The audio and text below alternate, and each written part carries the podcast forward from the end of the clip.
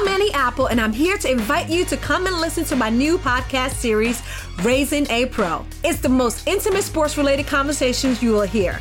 Each week, we explore the journeys of some of your favorite NFL players through the eyes of those that know them best. From Joe Burrow, DeAndre Hopkins, Myles Garrett, Ezekiel Elliott, Nick and Joey Bosa, just to name a few. With exclusive insights and information, we leave no stone unturned. Subscribe now to Raising a Pro on your favorite podcast app. HT Smartcast. You're listening to a Hindustan Times production brought to you by HT Smartcast. Hi, I'm Sanchita Sharma. I'm the health and science editor with the Hindustan Times. Welcome to my podcast, Healthwise. Each episode will bring you up to speed with the top of the mind health, science, and environment issues. You'll hear experts who will help you better understand policy and decipher jargon so that you can make the choices that work best for you. Are we biased against the girl child as a society? Well, if you look at data from India, it seems to be very true. India has lost 460,000 girls to gender bias each year between 2013 and 17, according to a new UN report. So it shows that son preference and gender bias sex selection, which leads to gender selective abortions, have led to more than 142 million girls missing globally. And of these, 46 million girls are missing in India. And this is according to the United Nations Population Fund report, The State of the World Population 2020, which was released recently.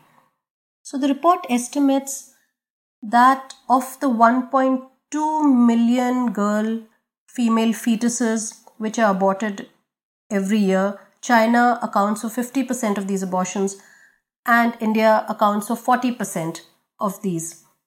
And what's even more worrying is that the economic disruptions and the income loss because of the new coronavirus disease pandemic has led to people losing income. And as a result of which, experts fear that this may increase violence and biases against girls and women.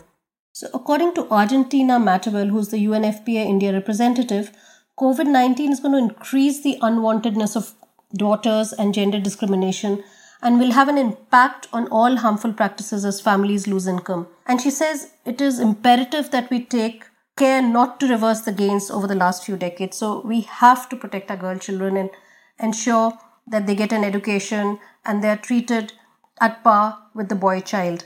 So as it is, there's huge gender bias and the sex ratio at birth is in favor of boys.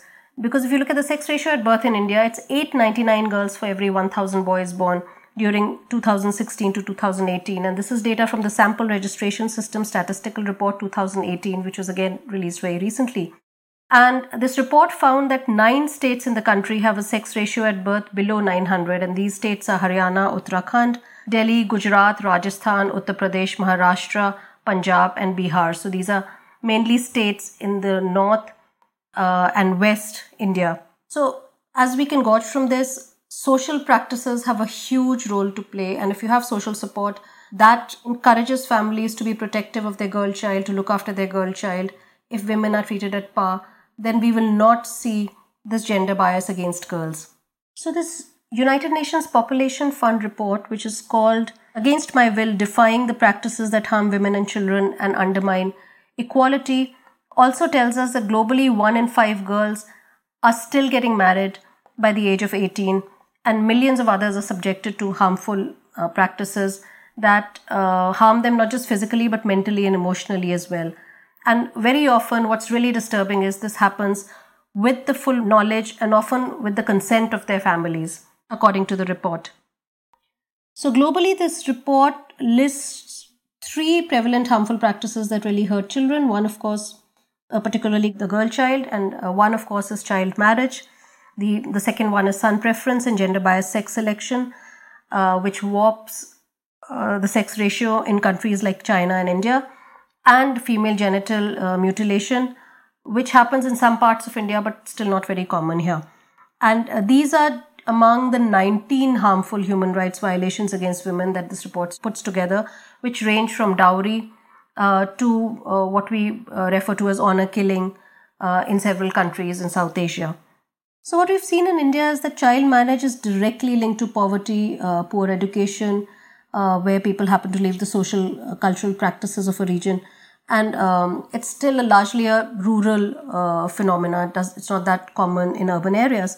But on the other hand, gender based sex selection, which is sex selective abortions, has emerged as a problem in more affluent families and affluent communities and now you see it uh, across the rural urban uh, divide in, in, in north and western india as we've seen from the data so of course there are several ways to stop violence against girls which we can see begins before they're even born so india has a law that bans sharing the gender of an unborn child with the parents family and community to stop sex selective abortion so while abortion in india is legal for medical reasons it is a crime to abort a fetus just because it's a girl and it's not a boy that the parents may have wanted so, apart from banning sex selective abortions and feticide, uh, another way to protect the girl child is ending child marriage. And this is possible within the next decade, completely stopping it in India if we can scale up efforts to keep girls in school longer and teach them life skills and also to engage men and boys in social change because everyone's a part of society and young boys and men have to work together with women and girls to bring about the social change that we need so that everyone has the same opportunities as everyone else. Now, what's really worrying is that the coronavirus pandemic threatens to reverse the progress made towards ending harmful practices against girls and women.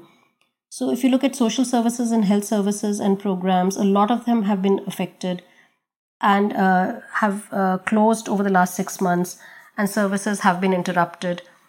And uh, again, experts estimate that an additional 13 million girls may have been forced into marriage as families feel the pressure of reduced or no incomes because of the lockdown and other economic setbacks uh, that occurred because of the coronavirus pandemic. And in India, like in many parts of the world, the coronavirus pandemic has also reduced women's access to contraceptive and abortion services which is likely to lead to an increase in unwanted pregnancies and unsafe abortions. So it has really limited women's choices and it's completely curbed their right to choose when to have their child and how big their families uh, should be. So I recently spoke to Vinoj Manning, who's the Chief Executive Officer of IPAS Development Foundation, a non-profit that promotes safe abortion services in India.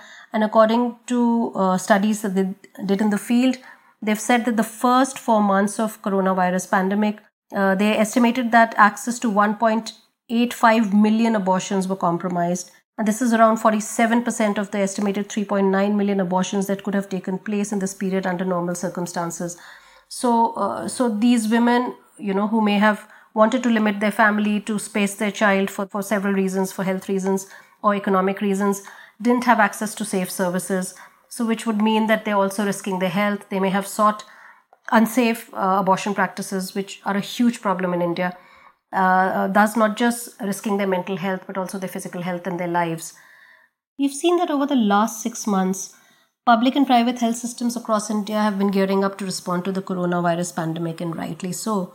But in doing that, they've inadvertently uh, neglected, I can't even say neglected because uh, they've been forced to focus on coronavirus disease at the expense of other critical public health services, particularly those for reproductive health as well as child health, including immunization. So, if you look at data, the services, uh, the number of immunizations done over this period has dropped. So, this can lead to a parallel explosion of neglect and gender violence so, this is really something we need to talk about. It needs to be stopped. We must keep girls in school and we must ensure that health services, particularly those related to reproductive and child health, must be resumed as early as possible.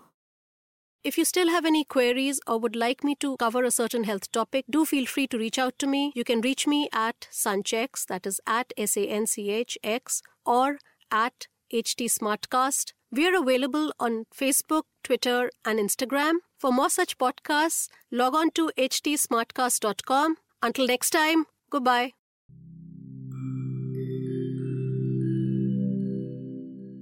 Hi, I'm HT Smartcast, and I hope you're safe and well. The next episode is about to begin. But just a small message of solidarity before that. In difficult times like these, living in isolation isn't going to be easy. But what if working from home, our own comfort zones, helps us discover new ways of being? What if this calm, this rest, it helps us listen to ourselves and the people around us more deeply? While that happens, you can find me at htsmartcast.com, connecting you to the world of comedy, culture, motivation news. You know, just in case you need some smart company. Thanks for listening. Take care. This was a Hindustan Times production brought to you by HT Smartcast. HT Smartcast. I'm Annie Apple, and I'm here to invite you to come and listen to my new podcast series, Raising a Pro. It's the most intimate sports related conversations you will hear.